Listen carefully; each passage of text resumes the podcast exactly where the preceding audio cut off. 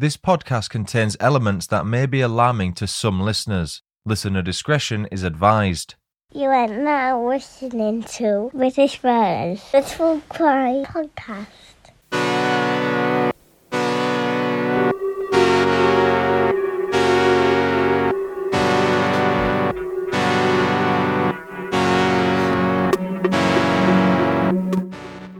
Everyone, and welcome to British Murders, the podcast focusing exclusively on British murder cases and serial killers. I'm your host, Stuart Blues, and this is the 10th and final episode of season 11. Before we get into it, let's break the ice. The show's first opening icebreaker segment is this True facts that sound like bullshit. Did you know the Scottish Highlands, the Appalachians, and the Atlas were once part of the same great chain that spanned the supercontinent Pangaea? This ridge was known as the Central Pangaean Mountains and ran from northeast to southwest during the Carboniferous, Permian, and Triassic periods. It lasted for 100 million years until Pangaea started to break up. Now it's time for the show's final opening icebreaker segment. Random quote of the day. If I had my life to live over again, I would have made a rule to read some poetry and listen to some music at least once every week. That was said by Charles Darwin. Listener Matthew Skett requested this case via Facebook. We're in the market town of Wellington this week, located in the West Midlands county of Shropshire. The town is 3 miles northwest of Telford, 36 miles northwest of Birmingham, and 149 miles northwest of London. Here are your five quickfire facts about Wellington. Number one, Wellington has been a Walkers Are Welcome town since 2010. It's known as the northern gateway to the Shropshire Hills area of outstanding natural beauty, with one of the area's most famous landmarks, the Wrekin Hill Range, being right on Wellington's doorstep. Number two, Wellington has existed since the 7th century when an Anglo Saxon created his farmstead there. His name is not actually known, but it's thought to have been something like Weola. Number three, Wellington Market was established in 1244 and is home to over 50 shopping units. Nowadays, there's an indoor food court and a stage, which allows for late night and live music events. Number four, Wellington is twinned with the commune of Châtenay-Malabry in the southwestern suburbs of Paris. I'm 100% butchering that. And number five, there are 44 listed buildings in Wellington, two of which are grade 2 star, a grading only 5.5% of listed buildings have. The two buildings in question are the 17th century Alston Manor and the 18th century All Saints Church. According to the 2011 census, Wellington's approximate population is 25,554. Georgia Williams was the second child of her parents, married couple Steve and Lynnette, and was brought into the world just after 1 in the morning on September 8, 1995. The couple's eldest child, Scarlett, was born in the summer of 1990, and all three were thrilled when the youngest member of the family was brought home. Steve had worked his way through the ranks of West Mercia Police, from being a special constable all the way up to becoming a detective with the force's major investigation unit. He was so respected in the force for the work he did that he, along with two other officers, were awarded the Chief Constable's Commendation, the highest honour available for a serving officer.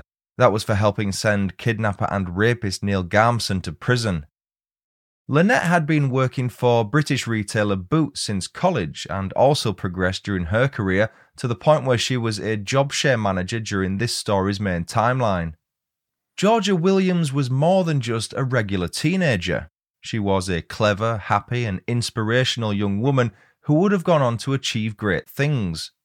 Described by her dad as a gorgeous tomboy, Georgia was bright and had a bubbly and outgoing attitude that endeared her to everyone around her.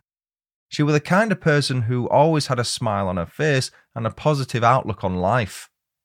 Even at the young age of 17, Georgia had already touched so many people's lives with her selfless nature and unwavering knack for always being the first to volunteer for any cause.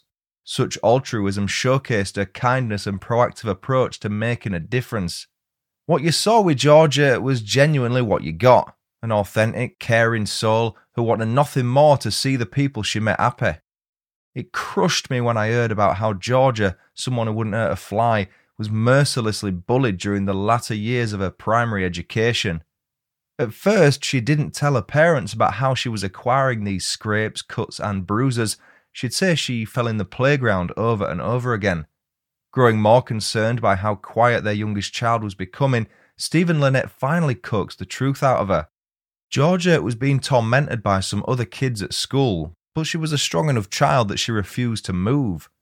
Knowing that her primary schooling years were soon coming to an end anyway, Steve and Lynnette began thinking about what high school Georgia should attend. They settled on Ercall Wood Technology College, known since 2018 as Ercall Wood Academy, which is where Scarlett went. It was a fair bit outside of their current catchment area, so the likelihood of the bullies also attending that school was slim. With the bullies out of her life, Georgia began to thrive at Ercall Wood. She volunteered for one of the school's mentor roles, which saw her looking out for some of the more vulnerable children who were perhaps victims of bullies as she had previously been. Georgia went on to become the school's head girl, a role that she took extremely seriously and filled her with immense pride. Then head teacher Shay Davis recalled how instrumental Georgia was in ensuring the school's Build a Plane project went smoothly. He said, Her small, capable hands were invaluable in reaching into tight areas of the plane. Drilling holes, tightening screws, always involved, always working, always laughing. For context, in January 2011, the Boeing Company and the Royal Aeronautical Society announced that Ercall Wood would be the fourth school to take part in the UK Schools Build a Plane project, in which they, you guessed it, built a fully functional aeroplane.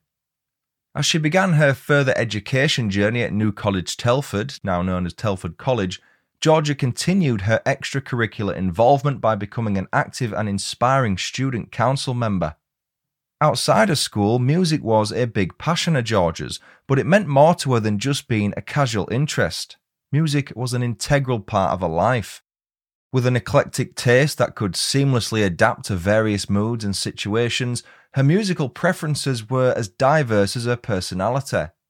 Her mum has fondly reminisced about George's knack for choosing the perfect soundtrack to complement any given moment, whether it be classical music, soundtracks from musicals, country and western, or even Michael Bublé, Georgia found solace and inspiration from whatever she listened to.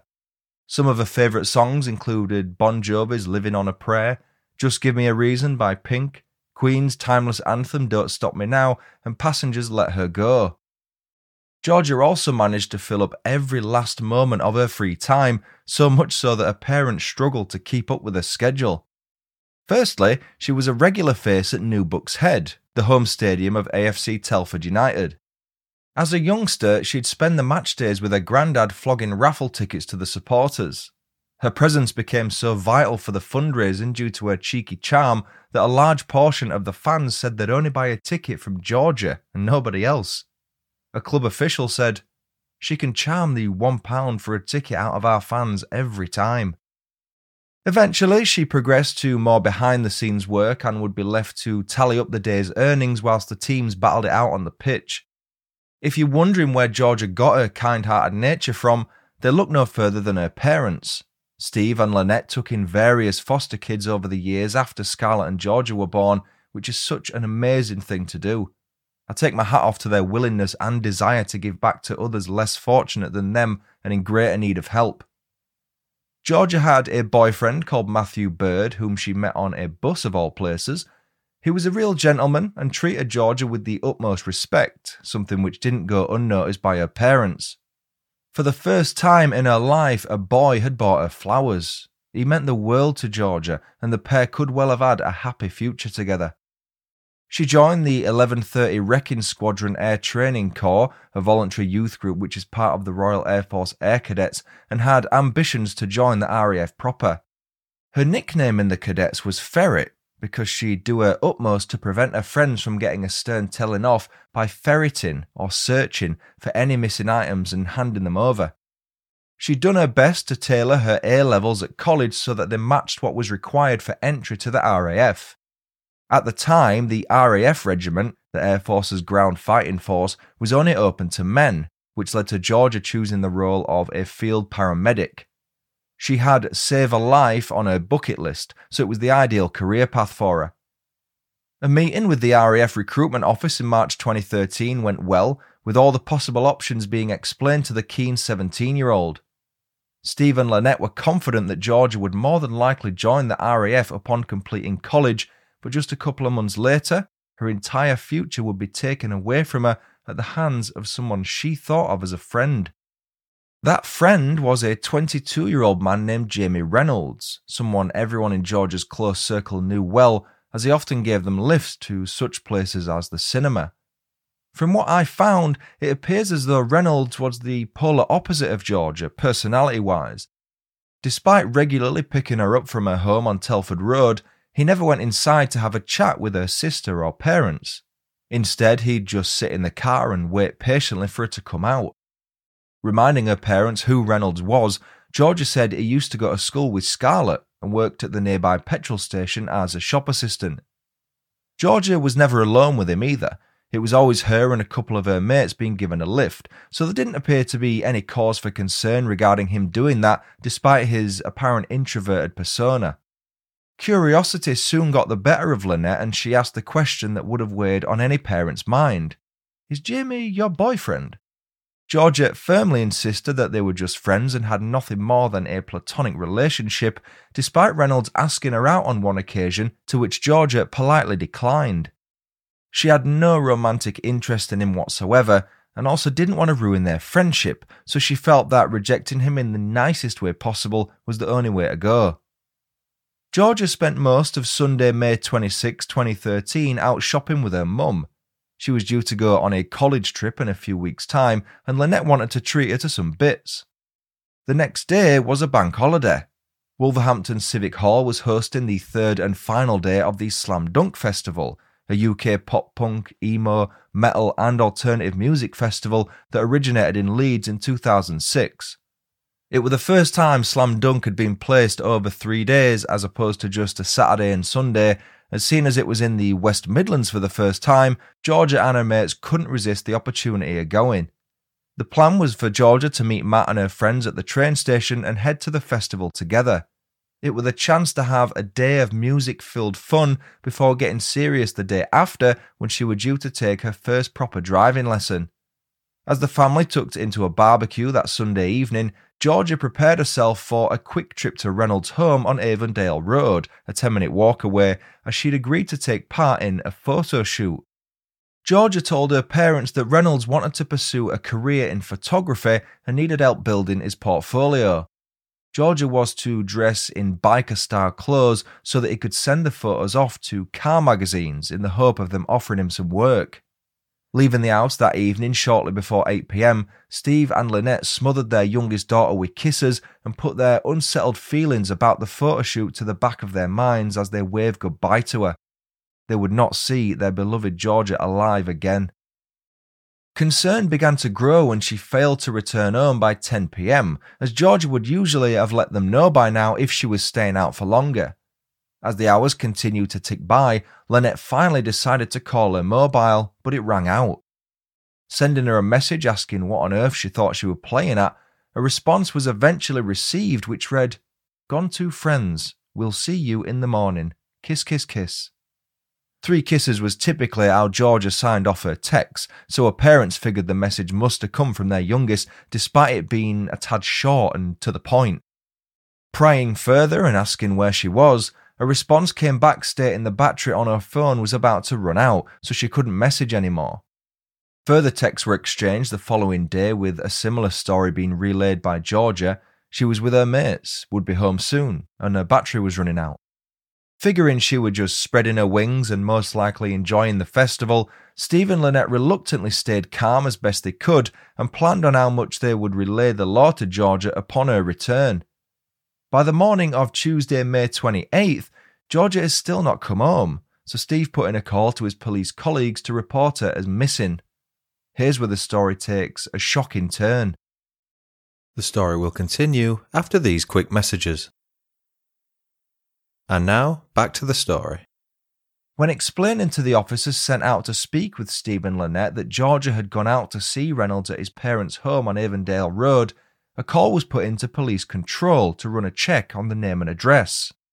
An awkward look was then exchanged between the officer and George's parents before they quickly excused themselves and left. Here's why. Reynolds was well known to the police and had a disturbing record. One of the most heartbreaking aspects of this case is that if more action had been taken against Reynolds, or if those who knew him had been made aware of what he was truly like, then this tragic story would most likely have been avoided. In 2008, five years before this story's events, a 17 year old Reynolds got into trouble with the police after he assaulted a 16 year old girl at his home. After luring her back to his house, he attempted to strangle her with his bare hands, and it's quite frankly a miracle that the girl managed to escape. Despite informing the police and the college both she and Reynolds attended about the incident, nothing was done. The college said they had no right to prevent him from attending and that the girl should just avoid him as best she could. The police never did a follow up interview with her, nor did they take any samples from her nails or anything like that. She felt as though she'd been completely abandoned and let down by the very system that was supposed to protect her. Over the next couple of years, Reynolds was in contact with the West Mercia Youth Offender Service, Children and Adolescent Mental Health Services, and the NSPCC, but no legal action was taken against him. Even though he was confirmed to have committed assault occasioning actual bodily harm, he was given nothing more than a slap on the wrist and a final warning. As part of his regular contact with the aforementioned agencies, Reynolds spoke to several therapists about his abnormal sexual desires. He admitted to being aroused by images of women being strangled and said he'd previously practiced autoerotic asphyxiation with a plastic bag. Concerns were raised about his sexual behaviour, obsession with snuff films, and overall mental health.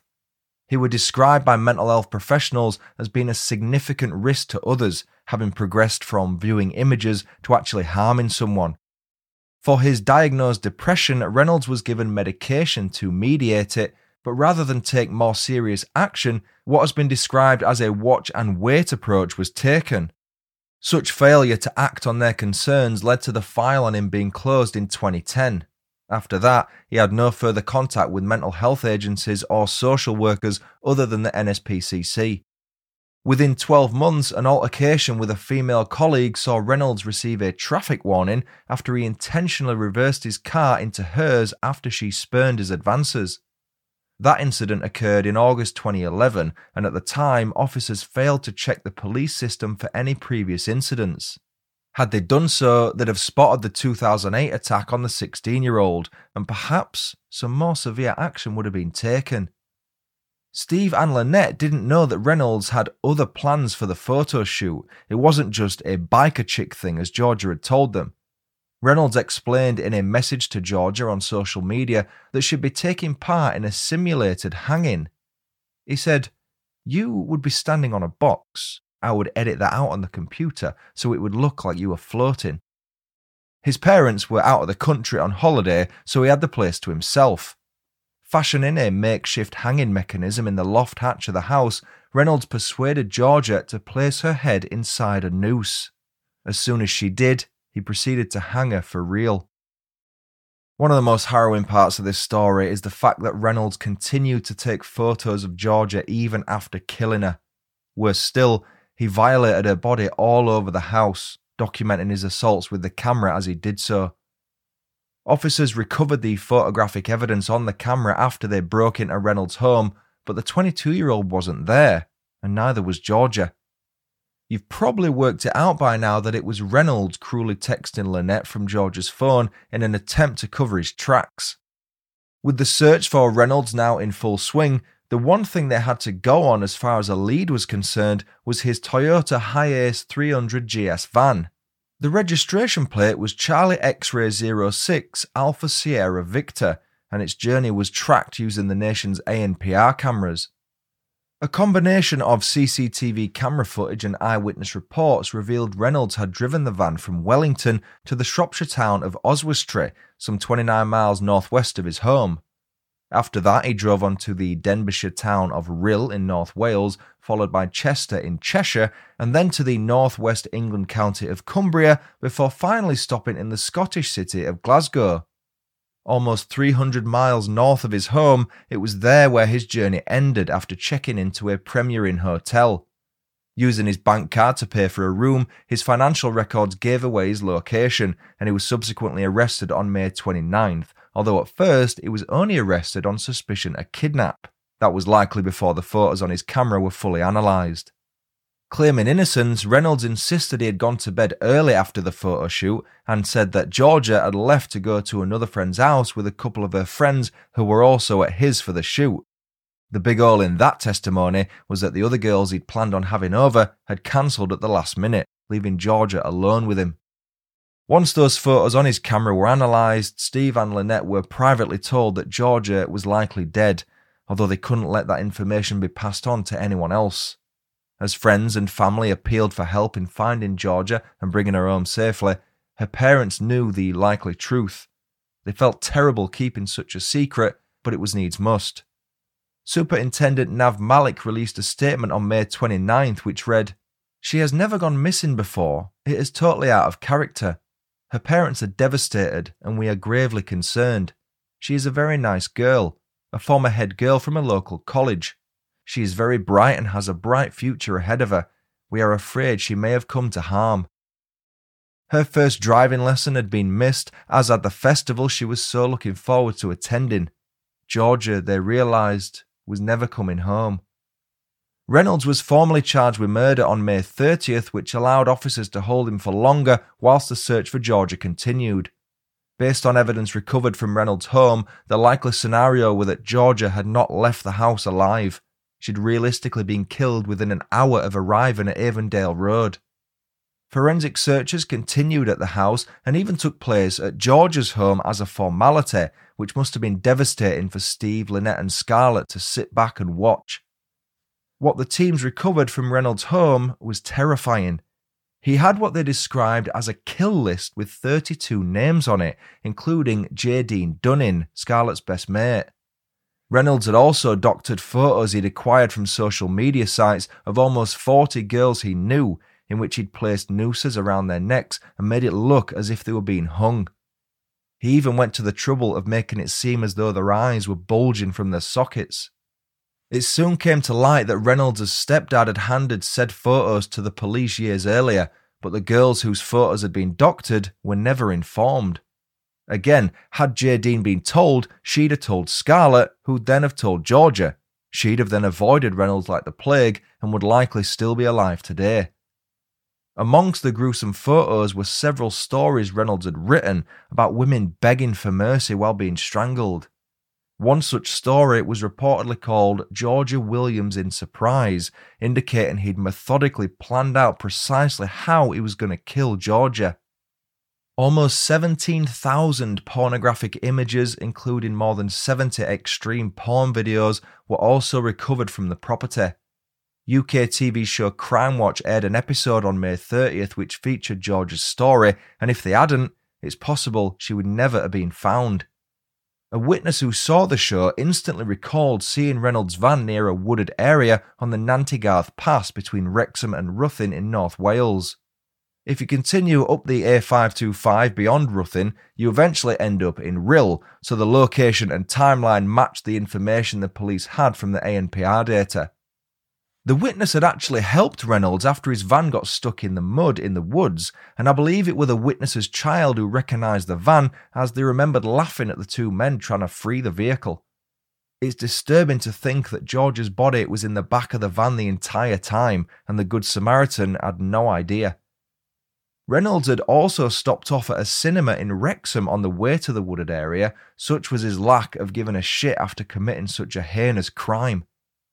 Searches of the woodland area commenced, and at around 2 pm on May 31st, in an area so secluded that it appeared to have been untouched by civilization for years, officers finally found George's body. A post mortem soon confirmed her cause of death. She died as a result of pressure being applied to her neck between 8 and 9 pm on May 26th. Her funeral took place on June 14th at All Saints Church in Wellington and was attended by hundreds upon hundreds of mourners. She had a remarkable send off, which just shows how much she meant to the local community. Four months later, Reynolds appeared at Birmingham Crown Court and was asked how he'd like to plead regarding George's murder. He said, not guilty, which meant her family would have to be subjected to hearing all the gruesome details of how she died in a trial, even though the evidence against him was overwhelming. For reasons known only to him, the whole thing seemed like a power play, because on December 2nd, the first day of his murder trial at Stafford Crown Court, Reynolds changed his plea to guilty.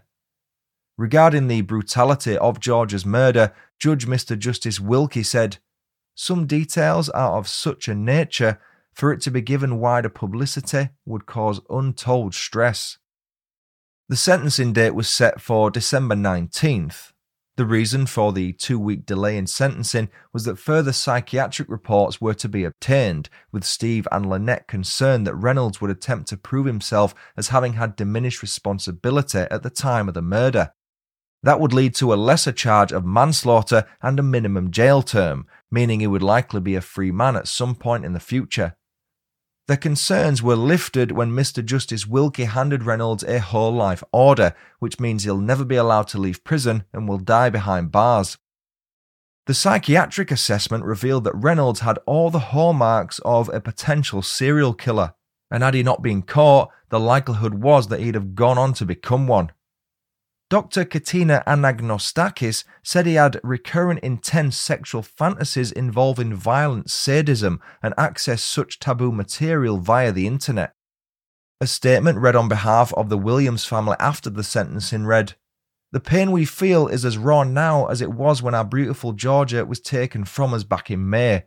We'll never be able to make any sense of what happened or why it happened to a young woman as caring, kind, and generous as our Georgia. Today's guilty plea gives us no satisfaction at all. We do not and will never understand the heartbreaking events of earlier this year that changed our lives forever. Since her death, a charity has been set up in Georgia's name. The Georgia Williams Trust was set up with the aim of getting young people to believe they can do the same things that the charity's namesake did, enabling them to have access to adventurous outdoor activities and encouraging them to volunteer. The charity's logo, naturally, is a ferret. Head to the georgiawilliamstrust.org for more information about what it is they do.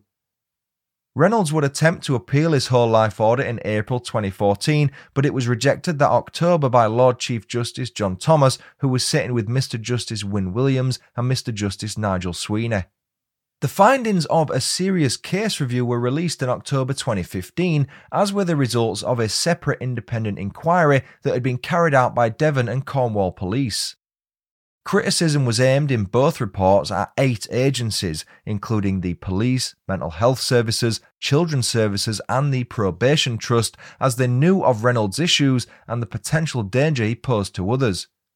Several police officers and staff members were said to have been served with misconduct notices on the back of the two reports, but the conclusion was that there was no identifiable link between the officers' actions in 2008 and George's murder in 2013.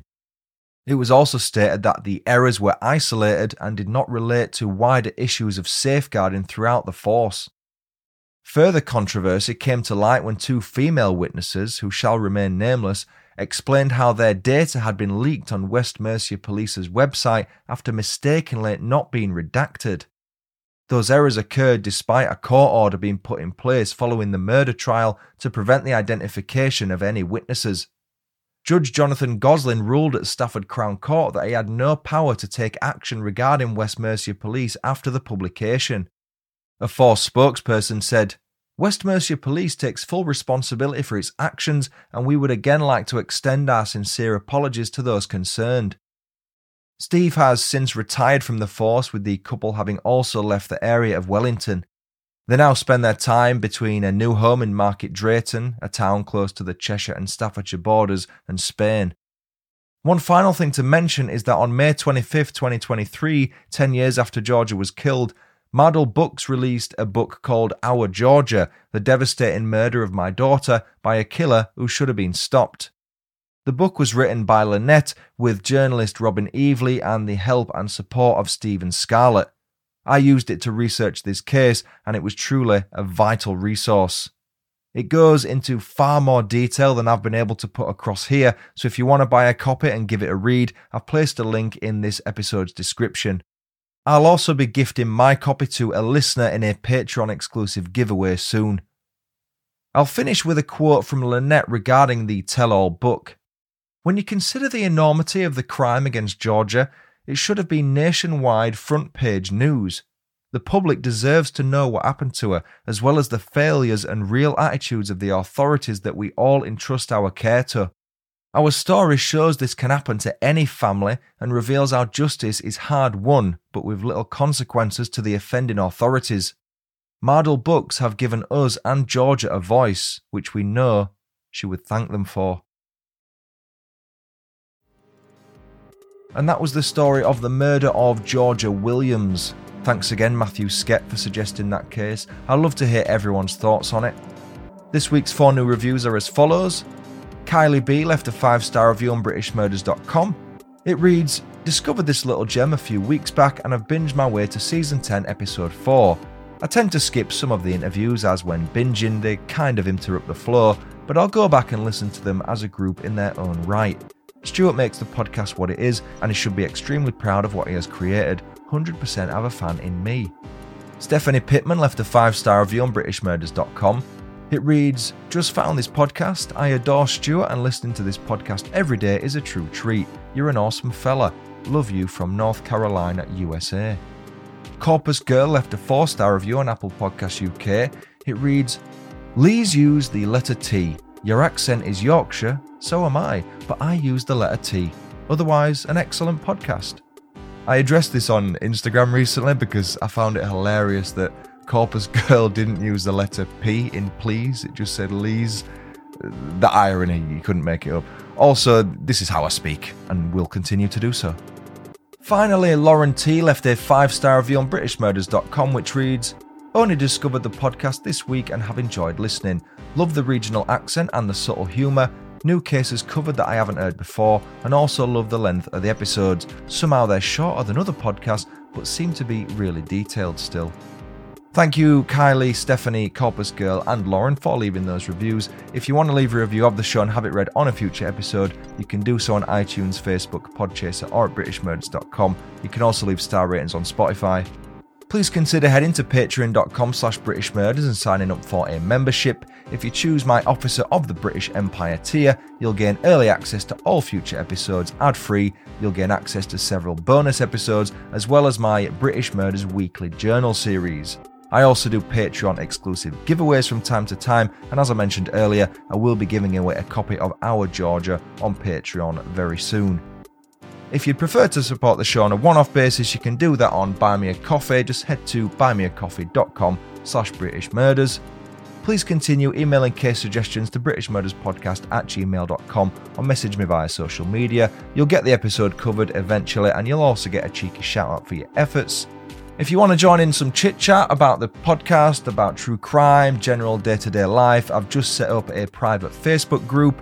If you go onto Facebook and search for British Murders Podcast Discussion Group, you can click to enter. I'll go in and I'll just approve it. There are some rules on there that I'd like you to just double check, read them, approve them, just to keep it clean. I want it to be a safe space, but please do join in the community. And that does us for another season. Season 11. Could you believe it? Oh, wowzers. There's still so many cases to cover as well. It's so tragic how many murders happen in this country. Next week, I am taking a bit of a cheeky little break. I'm having my collab episode with Seeing Red. Mark, it's Mark and Bethan on the episode, but Mark tells me the story of these missing Dutch hikers in Panama, which is a very, very strange story. And uh, you probably want to get in touch and let me know your theories on that one. After that, I'm probably going to do a end of season special. I think I've got an idea on who I'm going to do it on, but I'm not going to say it just in case I change my mind. And then after that, we'll be back to the usual thing with the first episode of season 12. That does it. I'm going to end that there. This episode is long enough. I've been Stuart Blues. This has been British Murders. Thanks so much for listening. Until next time, Cheerio.